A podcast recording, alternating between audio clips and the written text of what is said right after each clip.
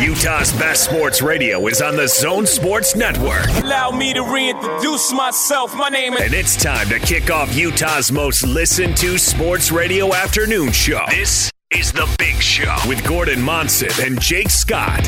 Sponsored by Mountain America Credit Union, guiding members forward for over 80 years on 97.5 1280 The Zone and the Zone Sports Network. Our next guests are the co-hosts of the very popular radio program entitled The Big Show. The Big Show. This is The Big Show. They call me Hollywood. Here come the Big Show. Big Show. Big show. Ladies and gentlemen, The Big Show. It's a Big Show.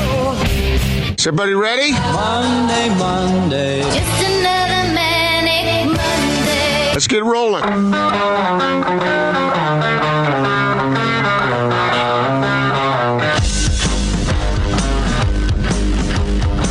This is The Big Show on 97.5 1280 The Zone and the Zone Sports Network. Kobe, right side, fires a three. He hit another. Kobe's in that place. He's in that zone on his final night in the NBA. Kobe Bryant with 12 straight Laker points. Huertas leaves it behind for Kobe. Stops for a transition three and hits. Kobe Bryant with 40 for the first time since November 16th, 2014. Minute 52 to play. It's 96-88. Kobe's got 49. He works the right side. Drives, floats, scores. 51 for Kobe Bryant in his 20th year of his NBA career. Fires, hits. Holy smokes! This is incredible! This has been absolutely beautiful, you guys. I can't believe it's come to an end. Um, you guys will always be in my heart. And uh, I sincerely, sincerely appreciate it. No words can describe how I feel about you guys. And uh, thank you, thank you from the bottom of my heart. I, God, I love you guys. And uh, I love you guys. It's a big show 97.5, 1280, The Zone. Gordon Monson, Jake Scott.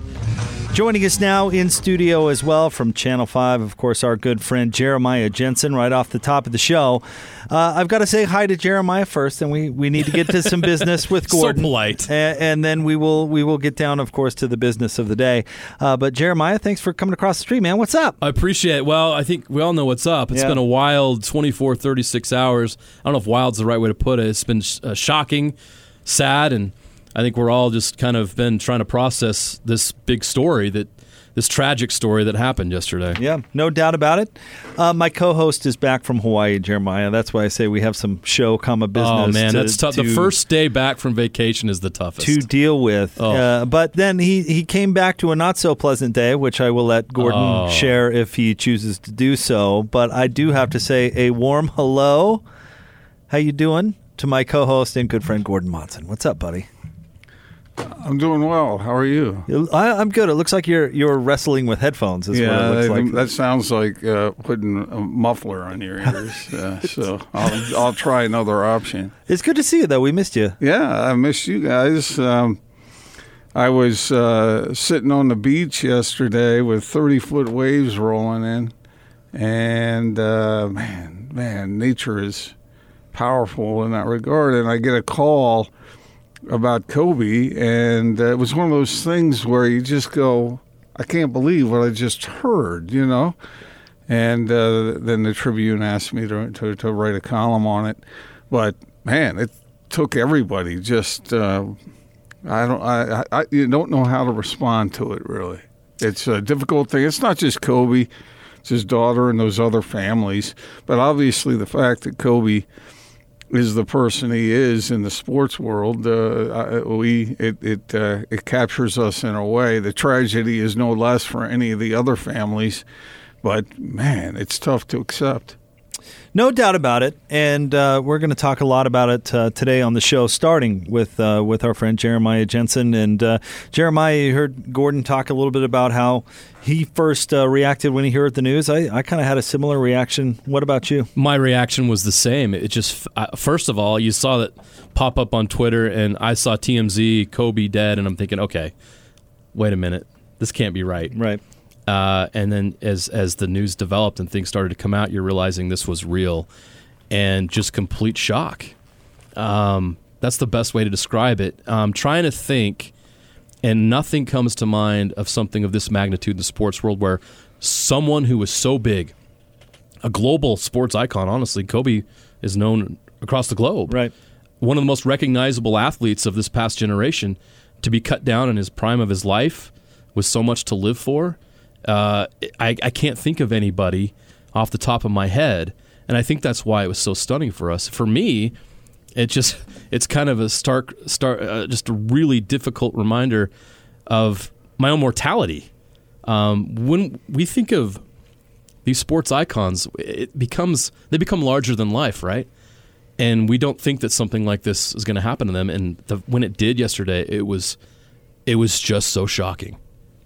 That was my reaction. Yeah, that's the word, shocking. Yeah. And, and I got to admit, I, I, reacted similarly as the day went on, and we found out more news. I mean, your heart just breaks for the kids, uh, for the the kids involved. That's the and, hardest part and, of it, and the families. And I, I guess that's kind of where I settled on it initially. Is that man? I just I'm I'm heartbroken for the the families left behind, and thank goodness Kobe Bryant was able to you know that family will be fine for life. And you know of course isn't that what we're all striving to do is take care of our loved ones? And that that maybe is a is a positive thought. But you know uh, jeremiah you, you, brought up an interesting thought comparable things in the world of sports gordon.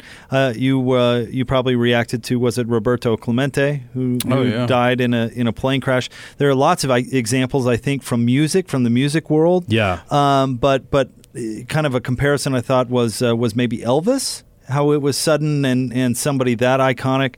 And then I saw somebody yesterday bring up uh, maybe a comparison to Princess Di. And I thought those are all kind of from John other, Lennon's another one, right? From yeah. other parts of, of life. I mean, I guess the point is that it's somebody so iconic and impactful on society that it, everybody feels it in in one way or another. And yet, the vulnerability that comes with the story, no matter how famous you are, no matter how accomplished you are, no matter how wealthy you are, you're still in the human condition, and things can happen. And uh, yeah, I mean this this is uh, well, we're all reacting appropriately to it. Now, uh, some people have had some problems saying, "Hey, he's not a hero. He's not. Don't don't put him up on a pedestal or anything like that." Well. I mean, I, am not putting Kobe on a pedestal because of his behavior, although I think as he matured, he became much more grateful, much more uh, appreciative of the opportunity that he was created for him and that he created for himself. But what he accomplished is just off the charts. I mean, in our lifetimes, how many guys in basketball or in any sport? I mean, you'd have to put Kobe in the top. If any sport, you'd have to probably put him in what the top forty uh, of ever all sports combined. I mean, when if that, we're measuring competitiveness, uh, he's got to be at my top 10 of all time. He was just a relentless yeah. competitor. I mean, Tom Brady, Michael Jordan, you have to go to those big names to think of people that were more competitive in their sport and better masters of their craft than Kobe Bryant. I mean, he was so relentless when it came to competitiveness. Um, I remember 2005, I was a new reporter at KSL, and it was the game where Devin Brown air quotes fouled right Kobe Bryant. I remember this game, game well, uh, very well, and and it was it was awful. Jazz fans thought they had a win, and Kobe makes two free throws. Game goes to overtime. Lakers win, and we all know how much we hate the Lakers here, right? So it was just a painful loss, and and um, and Brown was sitting in the locker room and, and talked about how he didn't foul him and stuff. So I I did that. I went over to the Lakers locker room. I was young. I, I don't even know if he was he had already done availability or whatever. I I was too naive to know. So I walk over. I wanted to get his reaction on what Devin Brown said, and so I asked Kobe. He says Devin Brown said he didn't foul you, and Kobe looks at me and he gets this big grin on his face. He goes, "He said what?" He said he didn't foul me, and I says that's what he said. He says, "No, man, he fouled the hell out of me." like we all saw the game. Now, if if you wanted to call it a foul, that's fine. It would have been a ticky tack foul, but okay, call it a foul. He did not no foul the hell out of Kobe Bryant. But in Kobe's mind, he he fouled the hell out of him, and he was so relentless a competitor that even in that moment, just having a one-on-one conversation with the reporter, he refused to accept anything less than what he in his mind determined what happened in that moment, and that was he he wanted to get fouled to win the game. Mamba mentality. That's how relentless of a competitor he was. And that's what I'm going to remember Kobe Bryant for. Love him or hate him, he was one of the greatest competitors in sports history. I can remember him as being respectful. My interactions with him, uh, I'm with you, JJ. Yeah. We came up a similar time. Maybe I was just a touch earlier, but it it. It the, my interactions with him always were uh, professionally. He'd always answer your questions. He'd never make you you feel dumb. Yeah. he wasn't those guys. I mean, we all ask bad questions from time to time. Even the great Gordon Monson, San Bernardino, right now, and uh, to be treated, you know, respectfully. I, I thought I was because he listen a vi- like a visiting locker room jeremiah you know the- you clamber to get to the stars right? So Yeah. everybody else is you, you're standing around it's the most awkward thing in the entire world. I don't know how to explain it but you're you're looking at these nba players and you're like you know what? You're not really good enough for me to talk to. I'm gonna go ahead and wait for the people worth talking to. So everybody waited for kobe all the time. And he was always completely respectful. He he uh, would say, "Hey guys, just wait a minute," and and those he he always got it, and I always appreciated that because we have a job to do too, and that's not always understood, and certainly didn't have to be by somebody like him. I think Kobe had he, he carried himself with a lot of respect. He had respect for other people. He had respect for the jobs they had to do. He was interested in what they were doing. He was interested in the job that they had to do and learning about it. And I think you saw that once he retired, his his emphasis at that point he, he turned his attention to storytelling. He wanted to to make short films and and do different things like that. He, he appreciated what we do, which I thought that says a lot about him that he would take an interest in that and, and, and find it interesting. But he showed that respect, and I, I think I want, I, like you, I want to give him credit for that because when we countless times we got in scrums and everything, and he was always very thoughtful, and he really gave thought to what he was saying. He never just gave a casual answer, and so that tells you a lot about Kobe, his intellect, and and how he took everything so seriously. Yep. I didn't get a chance to uh, read my good friend Bill Plaschke's column in its totality on Kobe, but he was suggesting uh, that uh, this doesn't happen to Kobe Bryant. Right. You know, this a guy who had such a great basketball career, but he already was heading into all kinds of different territories and uh, just expected to live out a very full life. And I, do you see the video clip? I think we might even have the sound of it when Kobe was being interviewed about why he was using a helicopter to get around Los Angeles. And anybody who's ever lived in Los Angeles, you take the 405 or you Let's take the, not let's not go down that road. but yeah, there's traffic. We uh, get it. Yeah, there's traffic, and so he lived down in Orange County, and he was getting up and, and, and doing his business with the Lakers. And he said the reason he did the helicopter thing was so he could spend more time with his family. Wow, what a cruel irony that is. I mean, he said, yeah, I, his wife apparently said, I'll pick the kids up from school. And he said when he was home off of road trips, he wanted to pick up the kid. He wanted to be able to do that just to spend 20 minutes in the car with them. And that's why he was avoiding traffic via the helicopter. So that that's that's kind of a cruel twist to the whole thing. Well, it's something that hit, hits close to home in, in our business, and I'm not.